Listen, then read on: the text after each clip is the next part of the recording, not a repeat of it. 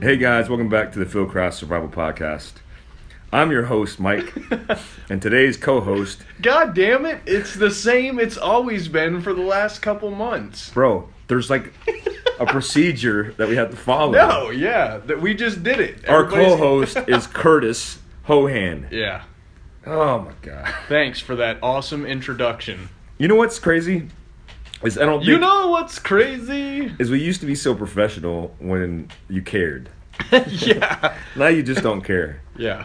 Yeah, so as you can see, we're we're formally kicking off our podcast again, and we're really professional. What? I don't know, I don't know, man.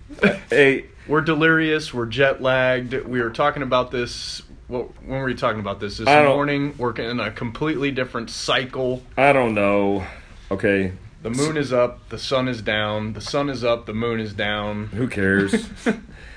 Today's podcast, we're doing a podcast on a great book called Tribe on Homecoming and Belonging by Sebastian Junger. And I've been putting this on social media uh, recently and been making mistakes because I don't put what the book is, and everybody loves all the content of all the things that I. I it's not my content. No, Um, you've been hashtagging it and been like tribe. Yeah, it's Tribe, and then people are like, "What like, book, "What is, book that? is that?" And you're like, "No, no, it's not a book. It's It's it's me. It's." yeah, Fieldcraft Survival. It's uh, I get a book I'm writing. mulligan, by the way, for this episode because Mike read the book. I'm still learning how to read, and At night, we teach Kurt how to read. During the day, I I'm read learning how to read. And we decided to start with Tribe. so- Clifford Goes to Iraq is the uh, the first book he read. This book, which is written by Sebastian Junger, you know, Sebastian Junger. For guys that don't know, the first time that I knew or heard about Sebastian Junger was when uh, he made the documentary Restrepo. right. and Restrepo is about a fire base. It's named after a guy who was killed in the, I think the first couple months of the rotation. And forgive me, I forget the unit, but it's an infantry unit that was I think dug was the in. one seven, maybe the 173rd. I thought Uh, it was, but I'm not 100. percent Yeah, I don't want to quote that, but maybe you know it was an infantry unit that was in the middle The Korengal Valley. Korengal Valley, which is always a shit valley. I've we've been I've been to Korengal. I don't know if you have, but you've been in Afghanistan. right. There's crap parts of Afghanistan, and that's one of Some parts are worse than others. yeah anatomically Koren- it's like Korengal the, is like. it's like the taint Yeah. of Afghanistan. right. Um, but yeah, you know, it's a it's a great documentary about his experience with his uh, a cinematographer or his videographer that was with him, and they followed these soldiers and the life that they lived on on their deployment, and it was a great illustration of the reality of war and and what we are faced with well, I would say we, um, and I mean a small percentage of the military and special operations and combat arms that are exposed to, to warfare, Yeah. Direct combat. direct combat. And there's a you know there's a stark contrast between direct combat and living on a fob. and living and being a FOBIT, yeah. um, which is you know a forward operating base where that's similar to hell. It's it's almost like an actual base because they got sergeant majors running around yelling at people for haircuts and uniform standards. But for special operations and the infantry being in these remote places in Afghanistan and Iraq, and now all over the world, it, life is different, and you start to realize what's important in life and what's not important in life when you're fighting for your life on a daily basis. So, great documentary. If you haven't seen it, you need to see it. Yeah, but the segue of that is, I mean, tribe and all the stuff that Sebastian Junger wrote about Yeah, in reference to guys that were exposed to direct combat, and then this kind of identity crisis in the United States with service members getting out of the military who have served in combat zones, participated in direct combat, and all these different things that we hear about uh, veterans going through with out of the VA, their communities, all this different stuff. So yeah. It's you know the first book I, I read from him. It wasn't Restrepo. It was a book called War. I mean, Right. he wrote a book on war and that overall experience. You know, Sebastian Junger is a a journalist who not only was in Afghanistan before 9/11, but was also in Bosnia when uh, shit was falling apart. and you know he was a photojournalist, I think at the time or something like that. And then, you know, in the modern era of the global war on terror, had a significant voice in illustrating all these points leading into uh, the book Tribe. You know, I think before Tribe even came out and before we, we read Tribe or I read Tribe and we just started discussing it, it's something we've always discussed, which is a transitional issue that American service members have trying to immerse themselves back into civil society. Right. And you know, it's it's tied to PTSD, but I just like Tribe outlines very eloquently, it's not just about specific stress disorders or specific instances of stress, but more a transitional issue, which we've talked about before, Right. of integrating back into society. Yeah, so the the example is um, leaving your military tribe per se, and then entering what what could be a tribe back into to you know the civilian world. But um, Mike's been talking to me about the book, and we've been discussing a lot of different points, and it's basically entering back into civilian life, and you don't have the same type of camaraderie uh, that you had in your your unit's tribe, if you will, inside of the military, and so um, there's a lot of struggle and strife for uh, guys and some gals um, that have been exposed to direct combat, um, and so people are having, or you know, some vets are having kind of an identity crisis, if you will, about that transition. It's an interesting book because it it lays out really the whole issue with I think society period, especially American society, and compares with a lot of data and a lot of good resources. In fact, the whole back end of the book, uh, which is source notes, is a lot of pages of references to the research that he did about this issue Right. what we're going to do is we're going to talk about this and we're going to you know beginning to really the end highlighting some important points that me and kurt have identified and then giving our perspective you know because i you know hopefully sebastian junger listens to this because i respect the man. I think he has he's a phenomenal human being. And the fact that he he outlined this and and basically made a book for reference for people to understand really the significant issues that service members have that me and Kurt have been exposed to and had issues ourselves, it helps educate the public on the overall process instead of just pointing the finger at something specific like PTSD. Or trying to hand us medication to say we're sick and this is going to make you better. Yeah, absolutely. Yeah. And it, it builds the case for us, which is advocacy for uh, American service members that the way that the system is designed now is poor and not going in the right direction. And, you know, we've identified some many problems and come up with few solutions that we hope to implement in the future. Yeah. So, yeah, I hope you guys enjoy this episode. All right, so starting out, you know, I'll, I kind of want to go through the book, and there's important highlights that I want to get your feedback and perspective on that we could talk about because, you know, people obviously haven't read this book, Right. but there's specific instances that we've identified and highlighting where they're really the meats and potatoes of, of the book that really outline uh, the important aspects to us. yeah, absolutely. Uh, I think that one of the most impressionable things that he did was he started off in the introduction talking about a story about a guy. You know, he was he was traveling basically, and he saw ran into a guy who was identifying him as being lost or maybe hungry, and the guy offered him a bologna sandwich, an apple, and a bag of chips. And the food, you know, he thought it had probably come from a local church, and he didn't need the food, but the reality is a guy saw him and stopped him to be able to help him in this instance because not only did he see him did he uh, did he not do this on a on a whim but he saw him and his de- deliberate actions and then tracked him down understanding and putting together this uh, narrative for himself that hey this this kid Sebastian might be might be struggling and went out of his way to help him. He's, you know, he says he spotted me from town and walked half a mile uh, out of highway to make sure I was okay.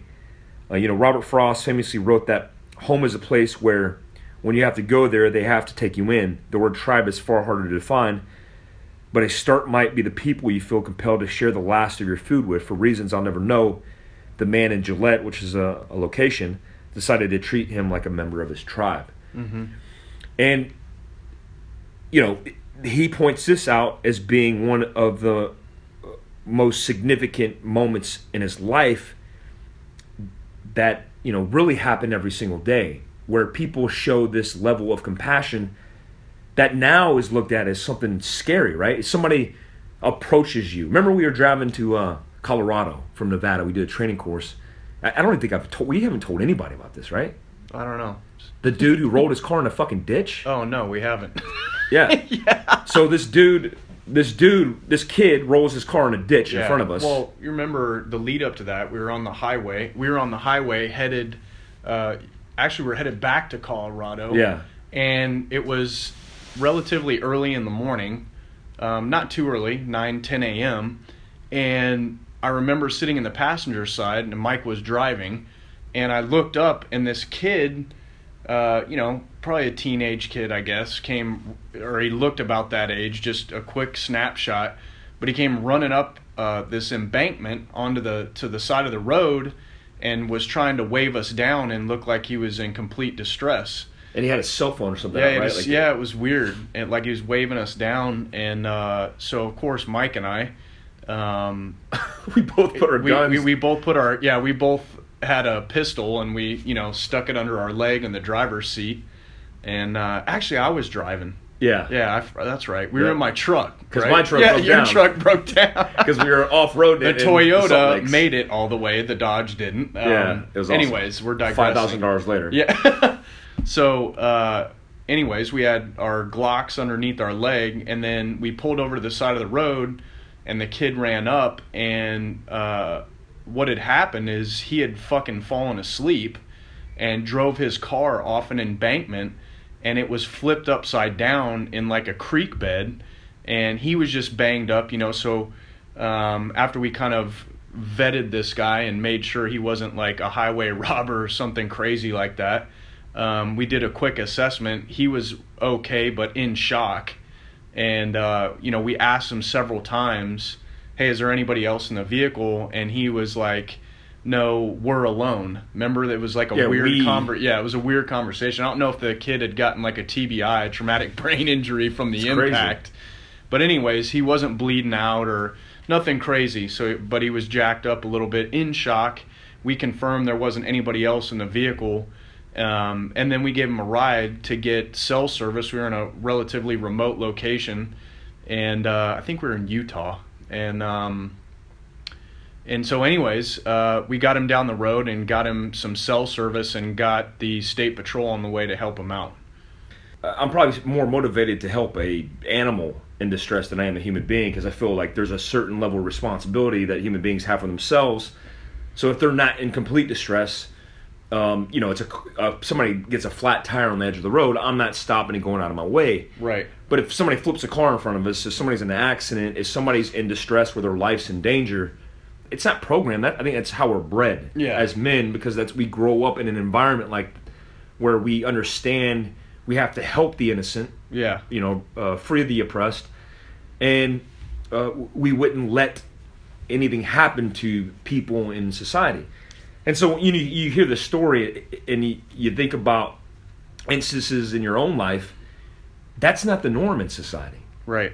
It, in fact, it's Well, the, the complete norm. opposite. I think the norm would be to get out your cell phone and start recording, right? And not actually help somebody. But you know, sometimes we make generalities about people, and uh, that I- are true. Yeah, I mean, but I think there, you know, I do think there are still good people out there, and I think we associate with a lot of them. And uh, you know, the interesting part about that is that uh, you know we saw this happen, and we did the right thing and pulled over to make sure the dude uh, was okay, um, because it's the right thing to do. Well, one of the important aspects of that that conversation is that in a tribe, when when you feel tied to something, when you feel part of a community, I, I'm not talking about like the girlfriends you go out to the freaking bar with, right? I'm not talking about like the dudes that you go and play flag football with. I'm talking about the your family and your close friends that when you're a part of that community, when something happens, you help them. Right. And generally speaking, that's normal, right? We we do that for each other. Right. But then when you're outside of that bubble, human beings Yeah. belong to the same tribe. No matter the race, color, creed, it doesn't matter. And so I think the the larger point that I was getting to is is we've gotten away from that. Yeah. We've gotten away from a, a compassion or a level of compassion for our fellow human being because everything that you see in social media, in media, in politics, in business is all about dividing us Right. separating and segregating and you know contrasting different sides of something that really at the end of the day is all the same we bleed the same we breathe the same we live the same we love the same Yep. and so it's created this like this feeling of animosity that I get when I'm on social media and I'm disgusted. When I look at the news, specifically CNN, and I'm disgusted. Right. When I when I see politicians be divisive, Yeah. it's it's uh, it's disappointing. One of the things he says right after that, he says, "War feels better than peace, and hardship can turn out to be a great blessing, and disaster are sometimes remembered more fondly than weddings or tropical vacations." And for an instance, that kid who flipped his car is probably going to remember that more Right. than significant, loving or nurturing events in his life, which is which is normal, right? Right. At least normal for us. Yeah. I, I know you remember because you tell me every other day about how you got blown up in Iraq. but that's true, right? But It's, those are yeah. I it's mean. a distressing time right. that had a huge impact on your life that really set the stage for a lot of different things good, little bad, maybe indifferent, but really set the stage for how you think and how you believe and how you live. Oh, absolutely. Yeah. It's a good example, and I've talked about it a little bit before. Um, but when, you know, sometimes catastrophic things happen uh, to you, um, you use those for good rather than dwell on them and make them bad. So, Yeah. What you know, he talks about our society and how the way our society is ran, where where we're kind of in this safe place. You know, we we live in this safe place where, and we talked about. it, I think we talked about it this morning, where we've kind of bred the society of complacency, where everything's safe, Yeah. nothing's earned, everybody's equal.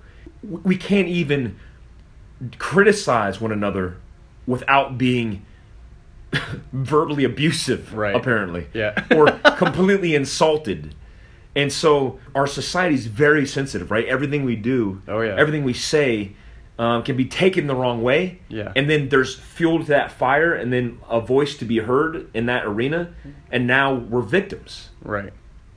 And it, I, don't, I don't know it's or you get demonized and uh, you know that's Yeah. just another way of in my this is my opinion but watching what politicians do these days and watching how people are divided by political parties and all the other demographics that exist in the United States it's just another way to divide us and make us weak. And they're really good at doing that. And and it hasn't done anything positive for our society. I, you know, I think we, we are seeing trends, and maybe I could identify some of the points, but I could I could see maybe the beginning of the end of this trend of the media spinning things and politicians spinning things because people are now better educated than they were. Yeah. Because they're better informed through technology, which is the benefit of, you know, technology and social media and everything else. They're not as easily influenced and they can make their own decision. Right. So when they see media spinning something out of control, they see a politician being it's almost like the only word I can think of is evil yeah where they're where they're saying this other politician is betraying their country and they're trying to uh, ruin your lives when the reality is they're serving. yeah It reminds me of being in a team in Afghanistan where we get like 12 strong personalities and you're like this dude's a shitbag. and they're like we need to kill this dude. Like, this dude's an American. we don't really need to kill them. Let's slow down a little bit but it's just it's almost like a mob mentality where we just I don't it's maybe it's boredom it's a product of boredom Yeah. One thing he says, and you know that, that's that's in the introduction, guys. So you know Yeah. there's tons of things to pull from this book, but he talks in the uh, first chapter of the Men and the Dogs. He says, a person living in a modern city or a suburb can, for the first time in history, go through an entire day or an entire life, mostly encountering complete strangers that can be surrounded by others, and yet feel deeply, dangerously alone. And we do. We live in a you, could be in an urban urban environment and where it's highly populated and you feel completely alone Uh, you know I, we've been all over the world and we've been mostly all over the united states and, and major cities. And we can be in the middle of a city and feel completely alienated because we don't there is no commonality between us and the people that are there. We might try to bridge gaps but we, we we're not building the rapport. And we're just like all right let's kind of do our own thing. Yeah. and and that's like a, a, a larger trend of society and i don't know what it's based on. What do you, what do you think? Uh, well, so I've got a, a couple different opinions about this, but part of this, and I'll give uh, some credit to a guy on um, Instagram who's a former 75th Ranger Regiment guy, and he runs a page called Havok Journal, and he puts um, some excellent content on there as far as um, being a voice for veterans, and and some of this I look at as being a a problem um, of us on the veteran part of not trying to immerse ourselves back into society because we feel so different. And I think that in a lot of ways, for guys like Mike and I who spent, you know, upwards of 20 years in the military um, or government contracting or whatever we did professionally, um, that the longer you do that, the harder it actually is uh, to be, you know, to be immersed back into society. So I think in a lot of ways, we really have to work a lot harder um, than uh, you know a kid that, for example, does four years in the military and then is able to get out, get a job, and then you know kind of uh, begin that process of, of reintegration. So when you look at a spectrum of guys, you know I, I look at Mike and I as the far right of that spectrum, um, which is um, you know we have a lot of interesting opinions um, based off of being on the far right of that spectrum. But uh, the cool thing is, is I feel like you know, hey, we we haven't been perfect at this transition process, um, but we have identified a lot of things that I think that would make it a lot easier for for people in general across that spectrum um, to be integrated back into society. I think you're completely right because it's a different perspective. It's like the, uh, you know, it's like what we talk about when you're looking at tacticians, where when you have the experience tied in with the skill set, I mean, you have to be a good teacher, but your ability to convey the message is completely different than Right. somebody who's just maybe analytically looking at something, looking at data, for example. Yeah, we've Um, lived that life. So we've we lived that life. Yeah. and you know hopefully we become smart enough you can learn to read and then we could be a little bit Every better day. Every day. T- Tahi. one word at a time yeah. one word at a time so today's uh, clifford goes to afghanistan We'll. We digress. people don't know what clifford they're like what the hell is clifford google it man Yeah. it's a big red dog he's cool um, interesting he gives the perspective uh, sebastian junger does of um, some data on you know in america in the 70s mothers maintain contact with babies as little as 16% of the time as compared to you know the 80s where 85% of young children slept alone in their own room and it rose to 95% among families considered well educated North American Europeans. And you, you look at that compared to other cultures and, uh, and other societies, and I've heard this on a podcast too with Sebastian Junger, which there's there's a good one by Tim, with Tim Ferriss, where talks about Yeah. kids in other cultures and other in other societies, they are with their parents all the time. Oh yeah. But we throw babies in a crib inside of a room by himself with a baby monitor. Mm-hmm.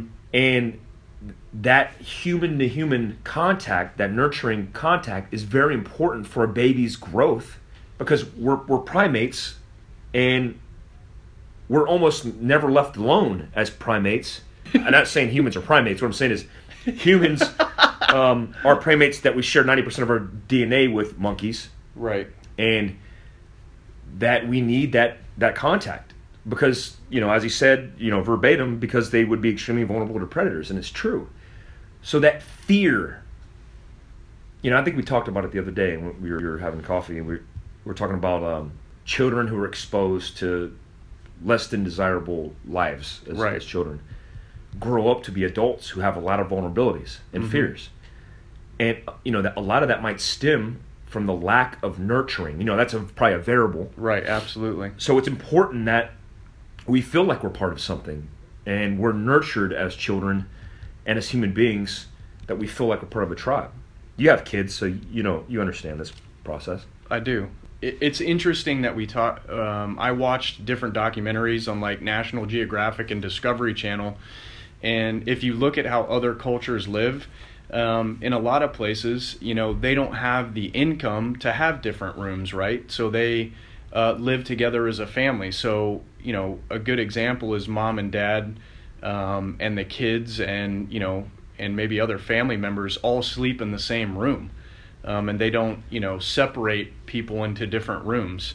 And so there's always this uh, this human to human contact uh, like Sebastian Junger talks about. And I've heard that podcast as well where he talks about those different factors um, and how uh, you know the difference between American society and other societies and how you know we're well educated advanced and we have this technology and all this other stuff but on a human level uh, we're lacking. And it's um, and, and by the day right? Right. And it gets worse every day. And and and mike and i were actually talking about this today. And i think about you know we through different experiences with social media and relationships and all these different things and you're you know and people believe you know that certain things they see on social media are you know real and and all these different things and and you lose this ability to have like this common sense about life and it's just really bizarre. So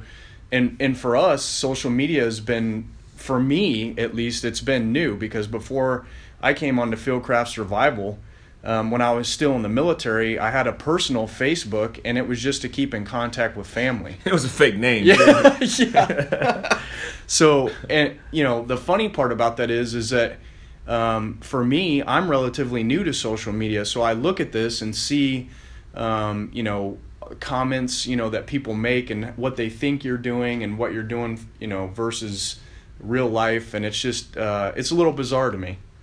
it's a bizarro world Yeah, we call it Bizarro World all the time. Um, Mike and I try to do a good job, though, I think, of portraying, um, you know, accurate representations of what we believe in, um, you know, what we do, what we do for Fieldcraft um, on our pages. You know, even if it's, you know, for example, Mike's personal page, he's a pretty inspirational dude and spends a lot of time trying to motivate and be positive with people. And that's just kind of who we are at the core of our our being if you will. Uh, i know i'm kind of getting deep but um, we we use that for specific purposes you know? It, and it does show a little bit of really who we are but at the same time you know we don't put all of our personal information out there just because some of that stuff's private and it should be you know I- remember, you know, we, we grew up in the military and, and living in the military in a warrior culture, which that's not debatable. That's the culture we lived in. right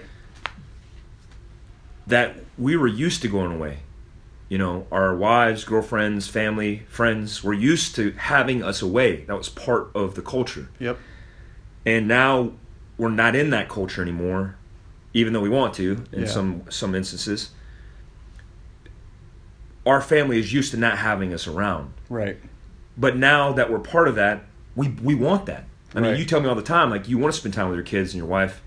You want to be that. I I certainly, when I had a girlfriend, wanted to to be part of their life, their life, and I almost I was almost needy or clingy where I didn't want to let that go. right And so, transitioning into uh, civilian life, it's a completely different world where I think we're accepting of that, like that nurturing that he talks about, where we want to be with the people that we love because we don't want to be alone. I, you know, I thought I wanted to be Mark Wahlberg because he's handsome,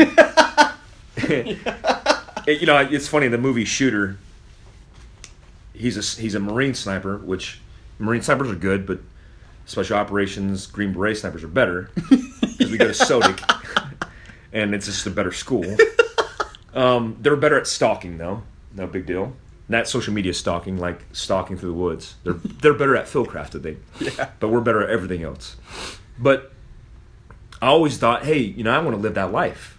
Like me, Pearl, my house in the mountains. I have that life. My badass bolt action rifle. Yeah, I actually think I have that life. Yeah.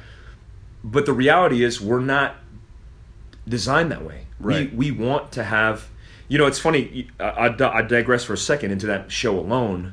But, anyways, it's a show about where they isolate it, the first few seasons of it, they isolate people, and then whoever lasts the longest lives or, or wins. That lives.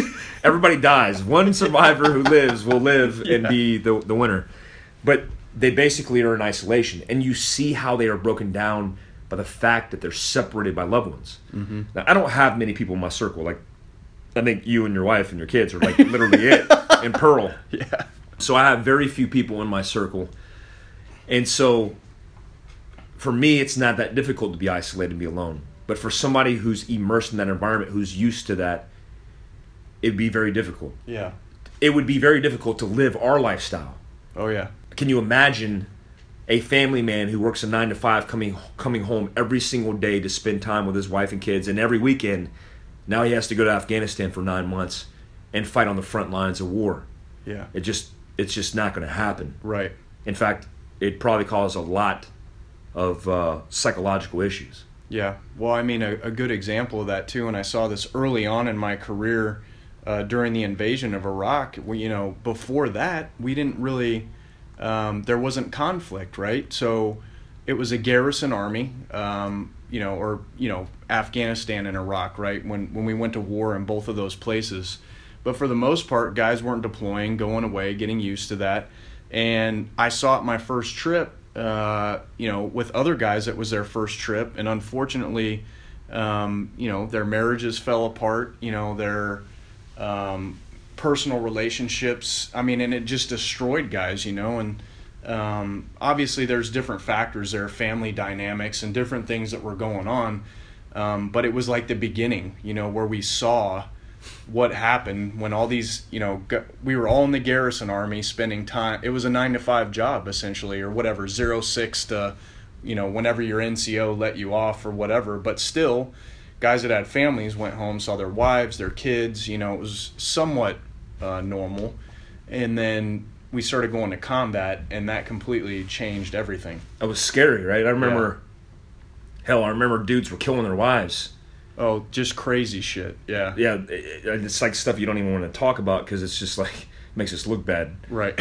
but you're right. It was a transition. It was a weird transition where now people had to be on their own. Oh, yeah. And our our family units and little tribes that we we had, that leads into actually into loyalty where they weren't you know wives that were back home weren't loyal, you know, and it's vice vice versa. It's not just women, but there was a lot of guys that I know whose wives were cheating on them. Right. Kevin Treader.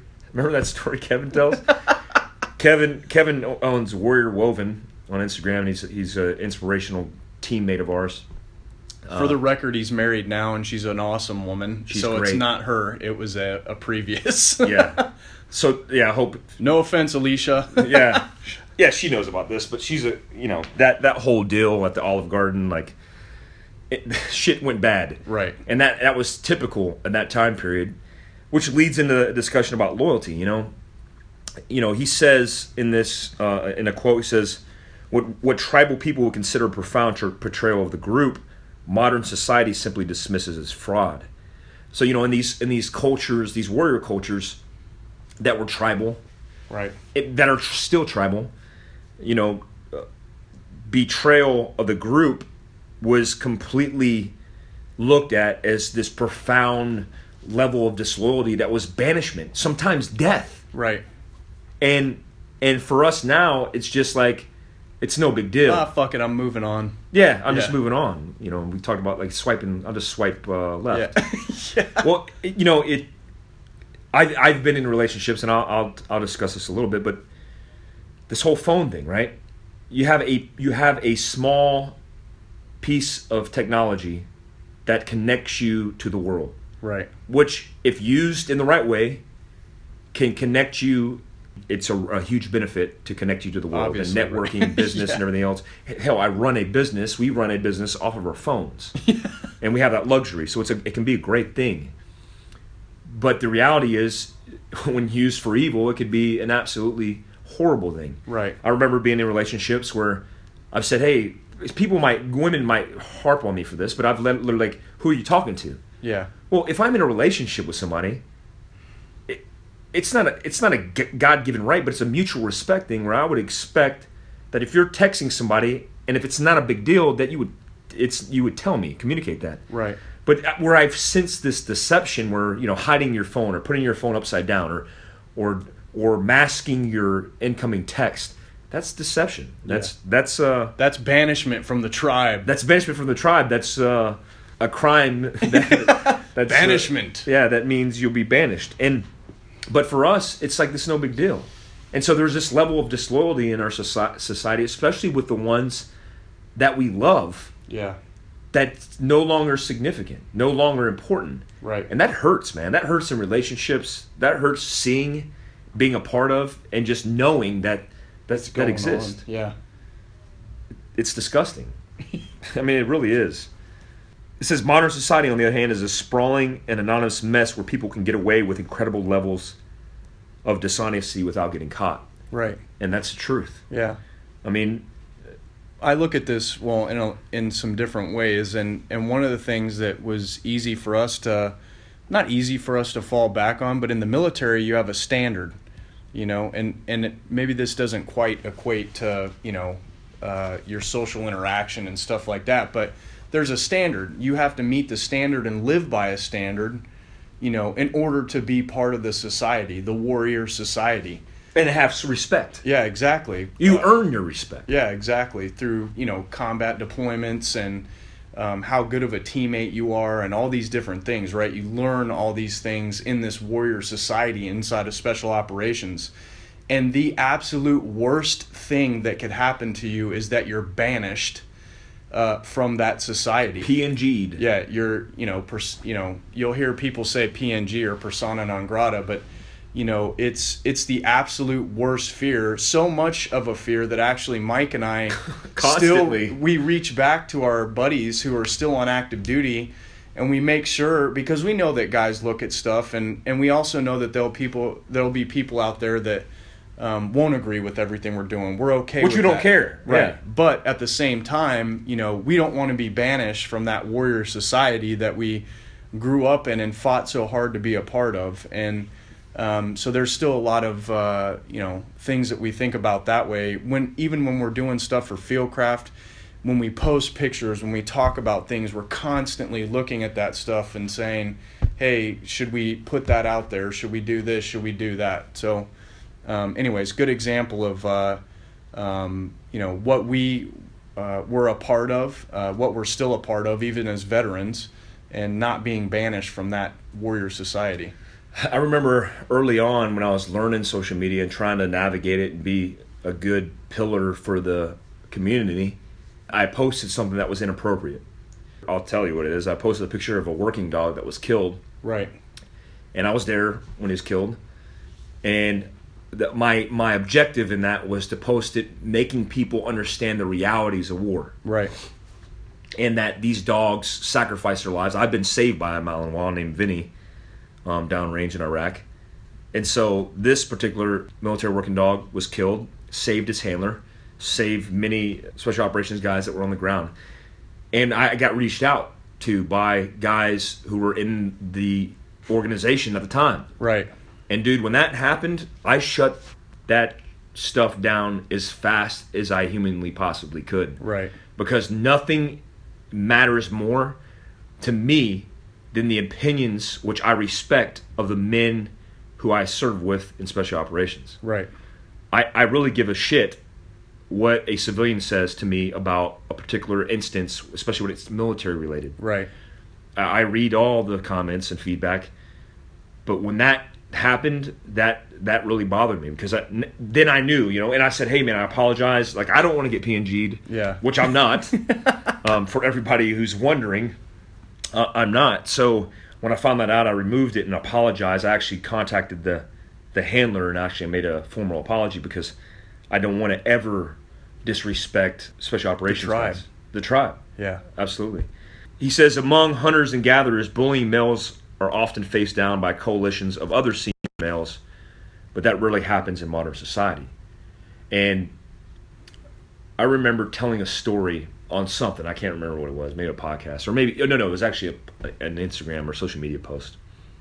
But when I was in elementary school, fourth grade, I was a big kid. You know, I'm a I'm a big kid or a big big fat kid. I'm still a big fat kid. big fat kid. And when I was in fourth grade, I was a bit bigger than all my peers. Kids used to pay me to protect them. Like I literally remember being paid by little You're like a little Korean dudes. gangster. I At was. school. I was. It was my first contracting job, my independent first independent contracting gig. Yeah. But I was paid by kids quarters, dollars to protect them from bullies. I remember getting bullied myself, where I told my dad he didn't do anything about it. He's a horrible man. But I literally was being jumped in the mornings for my lunch money, mm. and I had I don't even know its name. It's like assistant poor lunch. Like we were poor growing up. Yeah.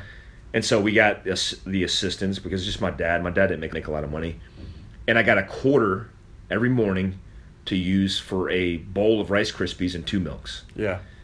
And that was a staple of my diet. Like if I didn't eat that, dude, I was starving. Yeah. And so I was getting jumped for my quarter every morning.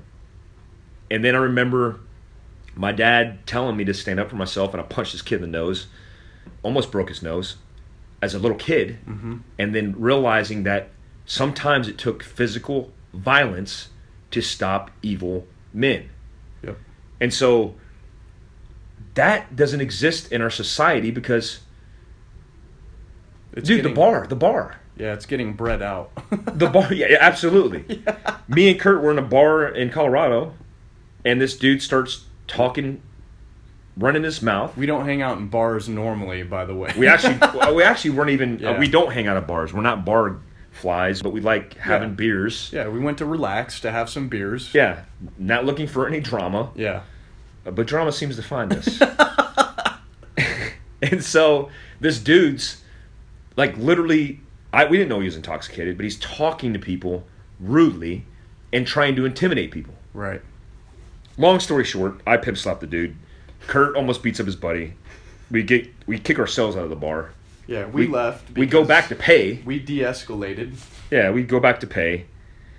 And then everybody, even the most calmest, the calmest people there, were more worked up than we were. Yeah. Um, we don't get really worked up, and they were upset because we resorted to physical violence. Yeah. I don't feel guilty about it uh, because sometimes you know. Here's my here's my thought process on it. It's like the kid who used to bully me for quarters. My dad told me literally, I came home with my ass beat one day. I remember the kid's name. I remember the situation. I was in Daytona Beach, Florida, and I came in. and I was crying, and he said, "What's wrong?" And I said, "This kid's been bullying me, and he beat me up." He said, "Son, go back outside and stand up for yourself." So I, I literally took this dude's, this kid's head and I kneed him in the face, and had blood on my knee. And I come home, come home, like a savage. and my dad's like, "What's going on?" I was like, "I beat that kid up." And he's like, "I'm proud of you, son. What'd you do?" And I showed him my knee and I had blood on it. He's like, "Oh, let's not do that." Yeah. another instance because since, since I'm telling stories about beating people up, I, I wasn't a bully. I never picked on kids, but a girl was picking on me. She was literally racist. Uh, Dude, I thought I was a white kid growing up. Mm-hmm. I didn't. I didn't realize my eyes were Asian. I wore cowboy boots and like NASCAR, Harley Davidson. Like that's my life. Right. And then I started growing up with mean kids, and they're like ching chong, whatever, and I'm like, what does that even mean? yeah. Because I'm like a whitest kid that there ever is. I'm the whitest Asian kid you've ever met. it made no sense to me. And so this this little girl used to pick on me, and she would make fun of me, and she'd ride by her bike, and she'd throw sticks at me, And I told my dad, he's like, take up for yourself. Dude, I swear, I God. bought a hand grenade. it, it, it might as well have been a hand grenade. It's like God did this for me. This girl was riding her bike across the street, calling me ching chong chang, yelling at me. She had already hit me with a stick. She got on the opposite side of the road and was riding her bike. I was, dude, I was seven years old, eight years old. I picked up a stone. It was like it was like David and Goliath. I chucked this rock, and this thing, dude, I put like a ten foot lead on this, and it, It hit her in the temple, and I like died. saw I saw a trace on this rock, and had to do a wind call. Yeah. Dude, it hit her in the side of her head and knocked her off her bike, and it was like a hundred meter throw, bro. Uh, Of course, that's exaggerated. It was like ninety five meters. But she goes down and she starts crying. She goes home, and her parents come to my door or my dad's door, and I'm like, oh crap. And I didn't tell my dad at the time. So she comes out like a rag on the side of her head, and her mom's ye- yelling and freaking out. My my dad's like, what happened? And you know, he turns around, and I was like, she was making fun of me. I took up for myself and hit her in the head. And he looks back at the little girl and his mom, and because he knew about the situation about her picking on me and throwing, hitting me with sticks and stuff, and said, "Your little girl shouldn't be picking on my son," and shut the door. And I, I realized that sometimes you, it, it- you have to resort to violence, man. Yeah. It, when you're being met with violence, this passive attitude towards that of non-confrontation, to me, is nauseating. Well, the other thing is it's not realistic. I mean, if you break people down to the basic human level, it doesn't happen. Um, and, and you and I have lived that through combat and obviously our personal experiences, right? And I'm, I'm sure a lot of other people have that are listening. Um, and that's fine, you know, at a certain level. Uh, I think to teach your kids about de escalation and, and some things like that. But at the end of the day, uh, they also have to know how to, to protect themselves. And so that's important. Yeah, yeah. I'm not an advocate for violence. Yeah, I mean, we're not, yeah, but but we will knock your fucking ass out. Absolutely, one hundred percent, man. And I think that's the problem with our society now is, you know, you look at it when you look at ISIS, all these people, there's there's the, yeah those people. They're like we need to go and communicate with these people. They just need love. We need to talk to them. We need to change our ideology. Yeah. Yeah, do that, and they'll drag you out of your Toyota Hilux in the middle of nowhere and chop your head off Right. and in an instance they will kill you and your family that's the extreme version of it but the same thing with bullies who get away with it on a daily basis because they can Right. because nobody's confronted them in fact i feel like i'm doing them a favor guess what that dude because we could talk to the uh, bartender that dude hasn't been back to that bar Right. and he probably won't Picking on people. pick pick on people anymore especially if we're in the bar Yeah. and that's not like a boasting thing that's not like we're badasses i mean we are uh, and- and- on a certain level but it's it's this hey man maybe we're doing people a favor. Maybe we're we're confronting this and we're doing people a favor. Right. kurt's giving me the pointy talky finger thingy where he's saying you need to shut up. Um, i drank five coffees. Yeah. and so yeah i do need to shut up.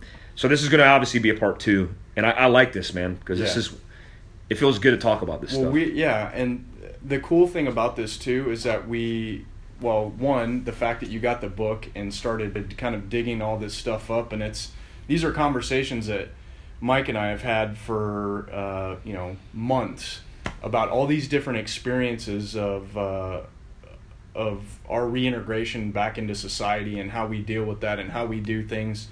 And I think the overall end state of this is one to help educate uh, our listeners on what that process is like so they can figure out how to be part of the tribe and help people reintegrate. And also, um, we are, want to be positive influences for other guys, our brothers and sisters that uh, that decide to, you know, whether it's retirement or they end up getting out to pursue another endeavor or something. Uh, we hope that just by listening to this content and watching Mike and I nug through some of this stuff, um, that it helps people.